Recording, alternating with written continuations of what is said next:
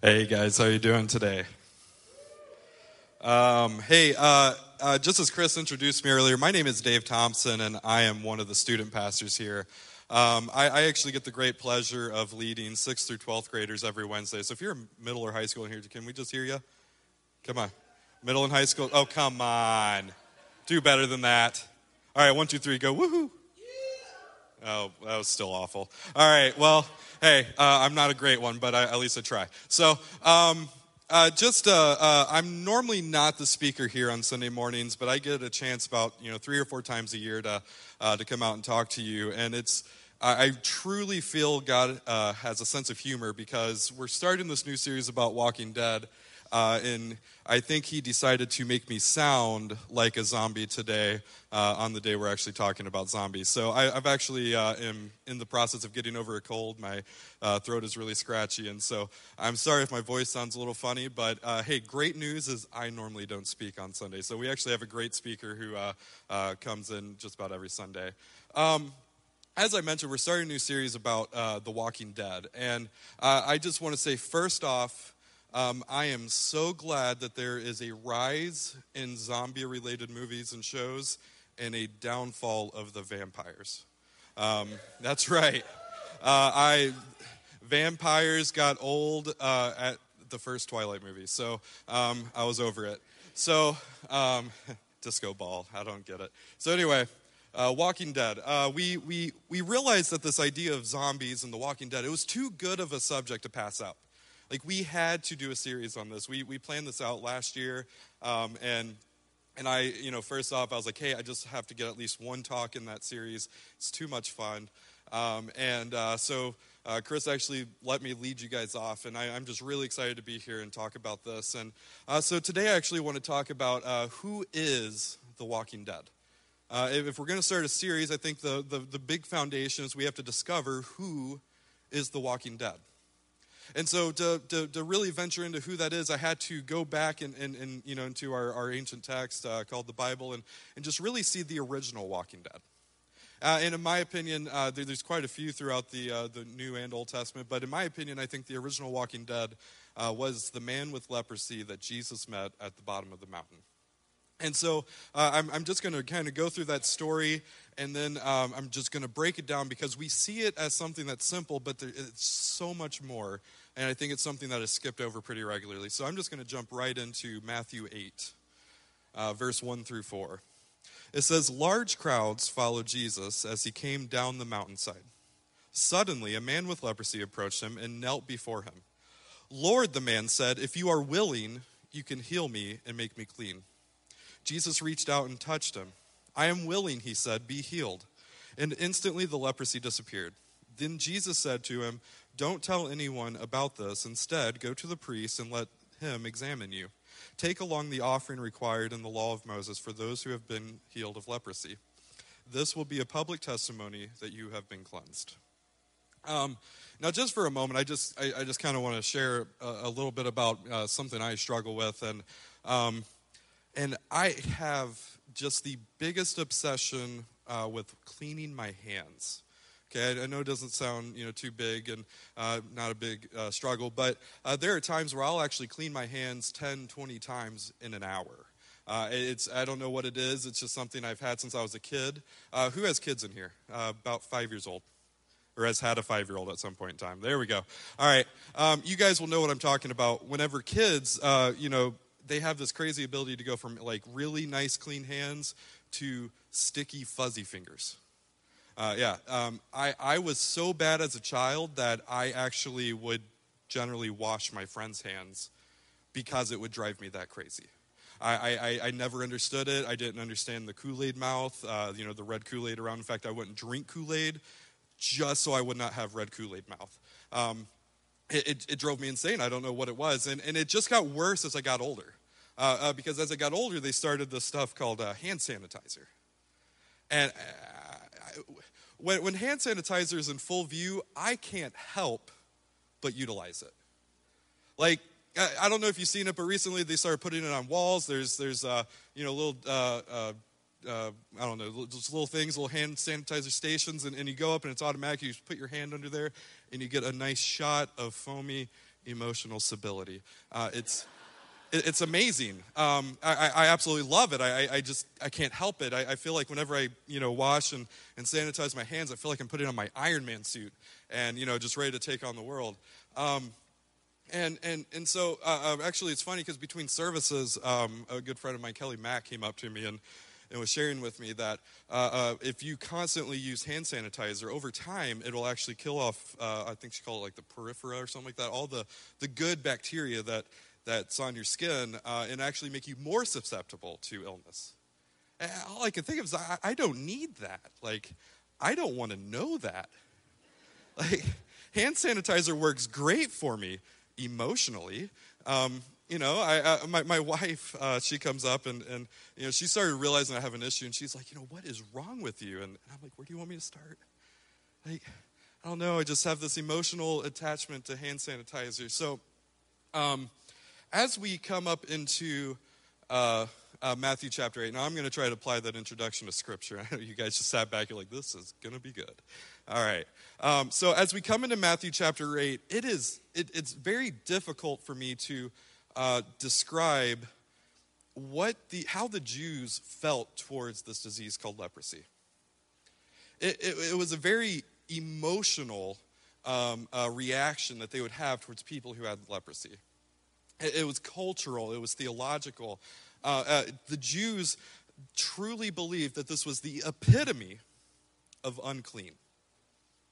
Now, um, as, as we go into this, you know, it, it, it just kind of gets worse and worse because one, just the definition of leprosy. Uh, uh, de- leprosy was, was literally it's it's a diseases. It's actually multiple diseases, but all of them have one thing in common. It literally eats your flesh while you're alive. It was a diabolical disease. It's crazy, and, in fact, we still suffer with, from, uh, with that in, in some other countries today.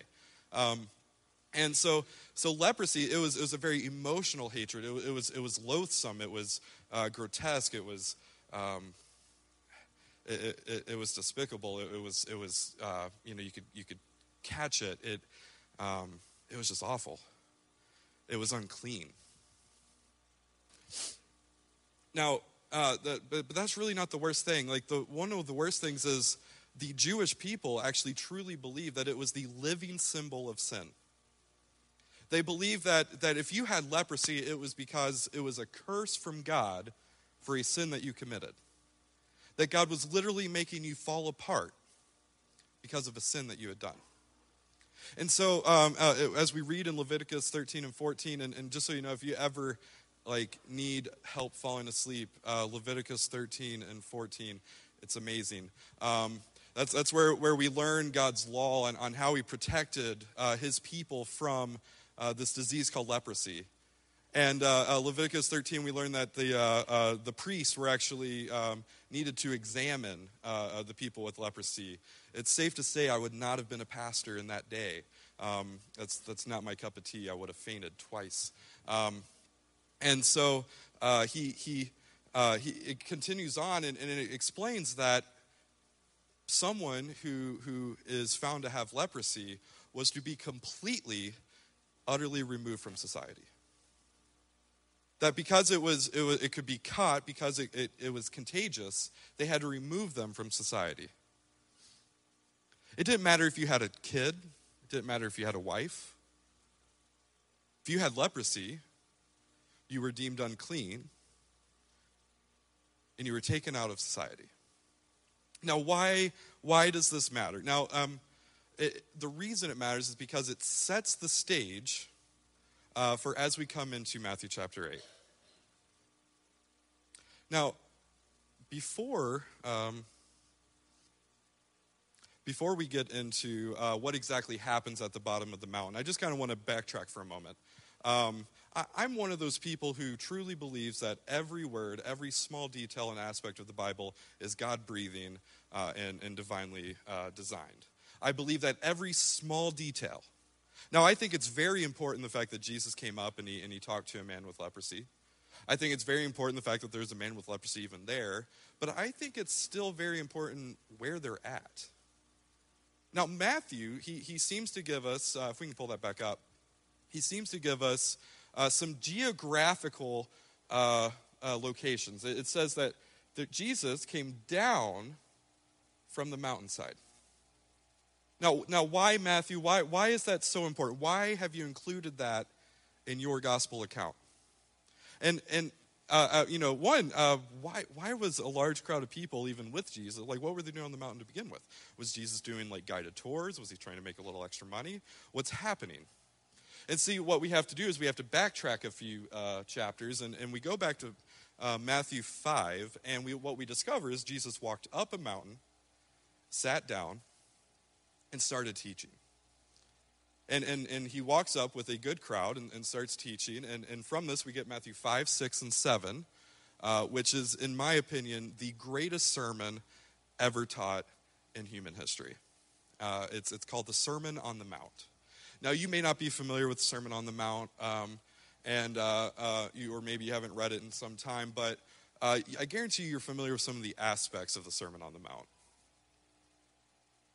Uh, as an example, um, uh, Sermon on the Mount, that's where uh, the Golden Rule, a lot of us have heard of the Golden Rule. Whole societies and cultures and cities have actually adapted and adopted uh, the Golden Rule as part of their, uh, their creed. And um, the Golden Rule is do unto others as you would have them do unto you. That, that's the Sermon on the Mount. Uh, it's, it's a beautiful sermon. It's amazing. It's, it's, uh, it's, it's majestic. Like it's, it's very, it's, it's, it's incredible. Um, and, and some, so some scholars uh, actually believe that uh, Jesus taught for two to three days. It's a long sermon. I'm not going to go three days, I'm going to go 30 minutes. Uh, you guys have a lot to be grateful for. So, uh, so uh, one of the reasons is because 5.1, uh, Matthew goes up the mountain with a good crowd. It, it alludes to a, a decent crowd. Jesus comes down the mountain, he has a great crowd. But um, why the mountain? Why, why was Jesus teaching on a mountain to begin with? Well, if you know much about Jewish history or, or if you know anything about the Old Testament, um, and if you don't, that's fine, I'm going to explain a little bit of it to you. Uh, it, it, was, it was time after time after time after time that the Jewish heroes would actually go up on these mountaintops and, and they would have these, these monumental experiences where they would actually come face to face with God. Sometimes they would talk to him, sometimes God would give them instructions, um, sometimes they would just go up there, just go up there. You had Abraham and, um, let's see Abraham and uh, Moses and, and Joshua. And, and I, if you don't know those people, that's fine. Um, but it, it, was, it was alluding to this idea that, that they would go up this mountain and they have their time with God. Now, you, can't help if, if, if you're a Jewish person and you're reading this, you can't help but, but pick up some undertones of, of a time, uh, you know, Matthew is, is, is alluding to the fact that there was another man who came down a mountain and discovered something and was enraged. Now, now Moses, and, and I'm just going to talk about this briefly. Um, Moses, uh, if you don't know the story, he went up on the mountain and God talked to him for a while and he gave him the Ten Commandments. Now, while Moses was walking down the mountain, uh, his, his uh, sidekick, Joshua, he's like, hey, you know, what, what's that sound I hear? It sounds like war. And uh, Moses says, that's not war, that's uh, Woodstock. Um, and so, again, first crowd didn't get it either. Um, so, um, and, and, so, so what happens is, is basically the people, uh, the Israelites, the people that Moses is leading, they're, they're down at the bottom of this mountain, they're waiting. And they get tired of waiting for Moses. They say, Moses is taking too long. So here's what we're going to do we're going to take out our earrings and our jewelry and all that, and we're just going to melt it all and make a big golden calf. And then we're going to take our clothes off, listen to crazy music, and dance around. Like I said, hashtag Woodstock. And so Moses, he gets down to the bottom and, and, and he is enraged because what he sees is, is very unclean. And he's enraged. And so he takes the commandments and he throws them and they shatter. And then he literally takes the gold calf and he starts to, to grind it down and he puts it into a drink and he literally makes them drink their own punishment. But fast forward 1,500 years, Jesus, uh, he, he's coming down his mountain. And Jesus, uh, you know, he, he's up on his mountain and, and he just got done preaching, you know, his commandments, if you will, and his laws, if you will. And he's coming down his mountain, and what he finds is most definitely unclean, but it doesn't enrage him. He compassionately touches and heals the man. What is, what is it that Matthew's trying to say? I believe Matthew is, is, is alluding to the fact that Jesus is, is the new Moses. But Jesus didn't come down to break things. He didn't come down to judge. He didn't come down to, to force you to drink your own punishment. Jesus came down his mountain to put broken things back together. Jesus came down his mountain to drink the punishment that you deserve. You can't miss that. And just for a, uh, um, just for a moment, I just I just want to talk a little bit more about the, this this Sermon on the Mount. Um, as I said earlier, it's, it's, beautiful, it's it's wonderful, it's uh, the best sermon I've, I've you know in human history, and it's very discouraging.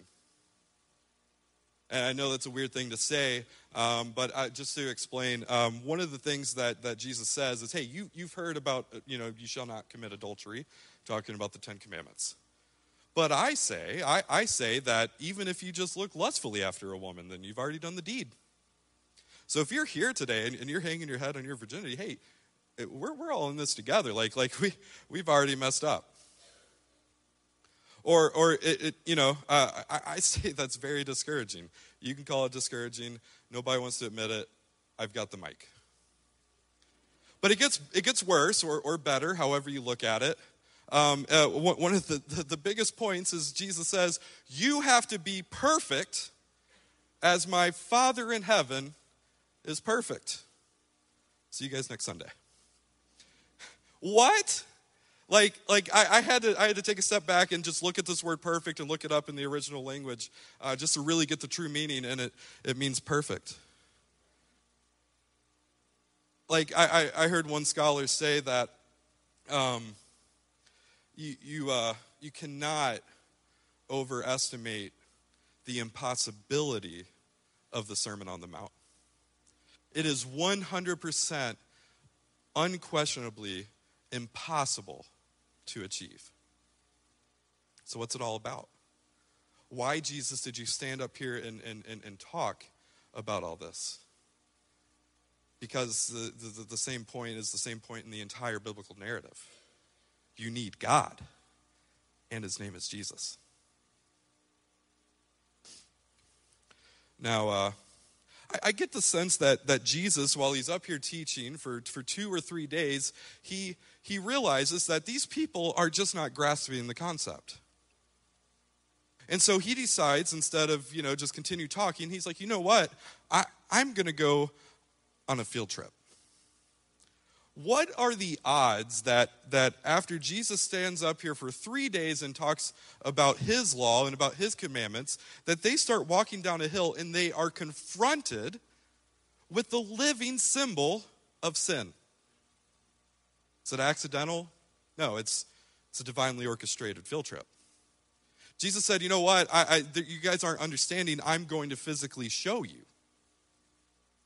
Now, let's not forget that this man is completely breaking the law. He, he, he's unclean and he needs to be with the other lepers. It is no doubt that the great crowd that saw this man sucked air, took two steps back, and said, Whoa, we're trying to walk here. You need to be with the other lepers. But Jesus knew. And uh, the man falls on his face. Uh, uh, uh, Dr. Luke, uh, another author of one of the, the Gospels, uh, if you haven't had a chance, you should read Matthew, Mark, Luke, or John. Uh, Luke, um, he, he writes the same occurrence, but he says that uh, the man is just so desperate. He, he, he falls on his face and, and says, Lord, if you are willing, you can make me clean. Now, imagine if you're one of the onlookers and, and you've just came from this epic sermon and you've been listening to all of this about how you have to be perfect as my Father in heaven is perfect, and, and, and you're walking down, and, and, and there it is. It, but it gets worse. Like, Jesus doesn't rebuke the man for breaking the law, he reaches out and touches him. He says, You're healed. He just Just touch the man. Now, if, if, you, if you go through Leviticus 13 and 14, as I mentioned earlier, um, it, it says that what is unclean, or if what is unclean touches that that is clean, what is clean is now unclean. So, by the law in, in Leviticus 13 and 14, Jesus should now be unclean. Am I right?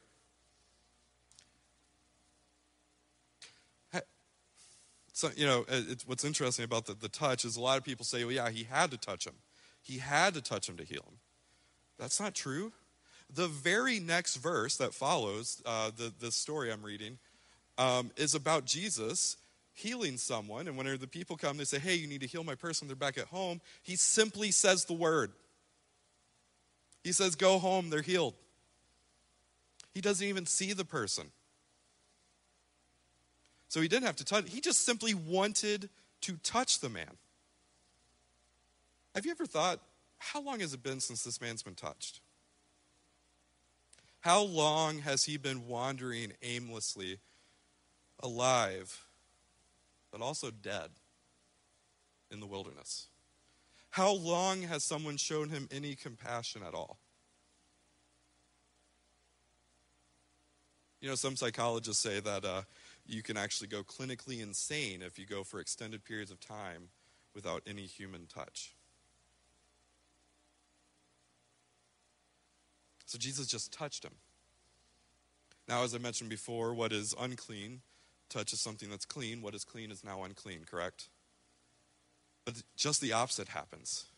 Don't miss this. This, this is, you know, uh, if I can just talk to my Christ followers in here today, like th- this is the most important part of the whole story for you for the first time in human history, what is clean just made the unclean clean. For the first time in human history, someone who was clean touched that that is unclean and made that clean. What's Jesus trying to say? What's Matthew trying to say? Jesus is the most contagious element in the entire universe. I think that's the ultimate message. This is life changing that this, this should, as, as Christ followers, we have to live in this reality. No longer are we going to gather together around what we're against. No longer are we going to play defense against humanity when we should be playing offense. We have the contagion oozing from the inner being of our soul. His love is contagious. His, his, his grace is contagious. The good news about him is contagious. It's in the air, it's airborne. No longer will I fear that that is unclean.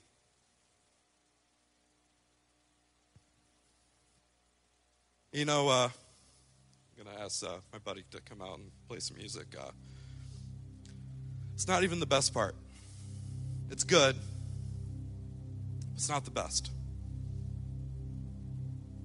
You know, I said earlier that this man with leprosy, he's desperate, is he not? safe to say that he's uh, exasperated and, and exhausted all known and unknown options he had. He's tried everything, hasn't he? Luke said that he fell on his face. He had, he had heard word word of mouth that, that there was possibly a power that was greater, greater than the most diabolical disease known to mankind. He had heard that there was a possibility that he could gain new life. He might be able to see his kids again. He might be able to see his wife again. He might be able to have purpose.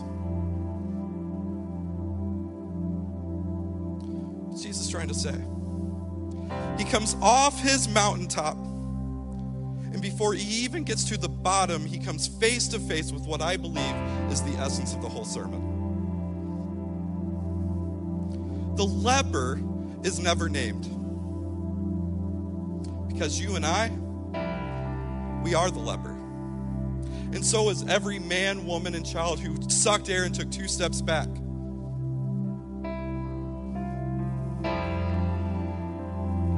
This man is literally being eaten alive by a disease. It is disfiguring him. It is grotesque. These people want their distance from him. But I think Jesus is trying to show something. I think Jesus is trying to say, You think what this man has is bad? What you have happening inside you is far worse. You have a disease living inside of you that is diabolical and it is killing you from the inside out. Called sin. And you're dying. And you need to be granted new life.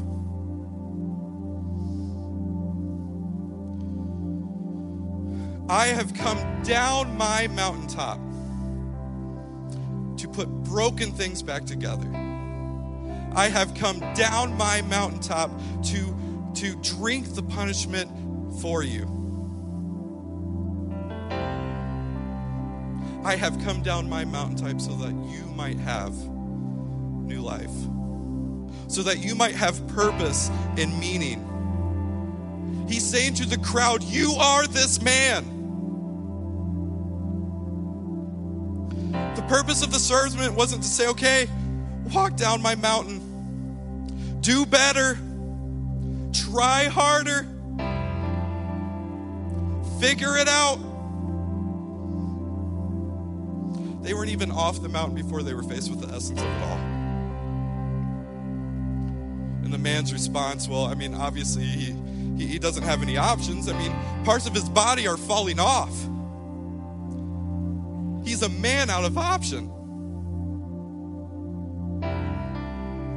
Not to mention, he's breaking the law just simply coming there.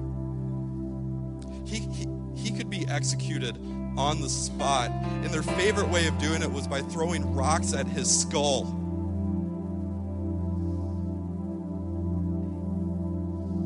He knew what was at stake, but he was out of options. Even if it cost me my life, I'm dead already. Lord, if you're willing, I know you can make me clean. I know you can put me back together again. And Jesus says, some of the most compassionate words I've ever heard in my life I am willing, I will make you clean. Which is to say to humanity across the board, how bad is it? How disfigured are you? How broken is your soul? I am willing.